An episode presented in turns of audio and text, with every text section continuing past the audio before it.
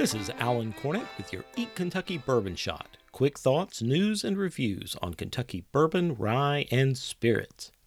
The bourbon world was abuzz this summer when Old Forester master taster Jackie Zykan announced she was leaving the brand for which she'd become the public face.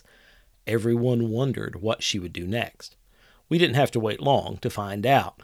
On the heels of her departure came the announcement of a new brand, Hidden Barn Straight Bourbon Whiskey.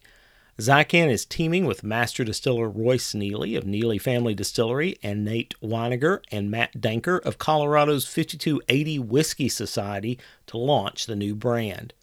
The bourbon is sourced from Neely Family Distillery and is blended by Zykan. The initial offering of Batch 1 is a true small batch of only 7 barrels.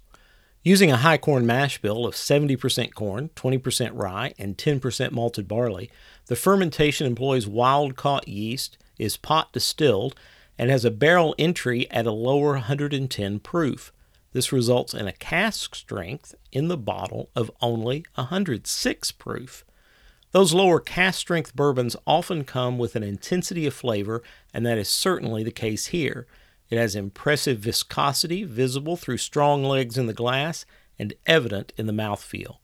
Initially released through the Neely Distillery gift shop, bottles also are being released via retailers in a limited number of states, of course, including Kentucky.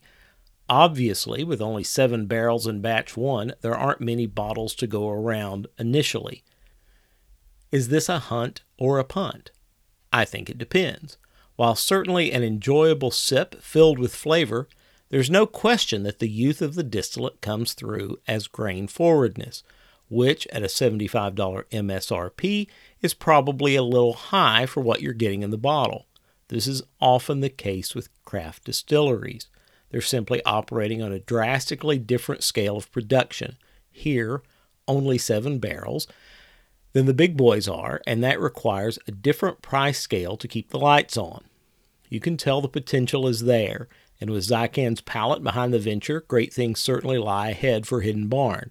If you're comfortable with the price, and considering the rarity of the bottle, you may want to get in on the ground floor of a new Kentucky bourbon brand. Thanks to Hidden Barn for providing a sample for this review. This is Alan Cornett, and this has been your Eat Kentucky Bourbon Shot. Be sure to subscribe for updates.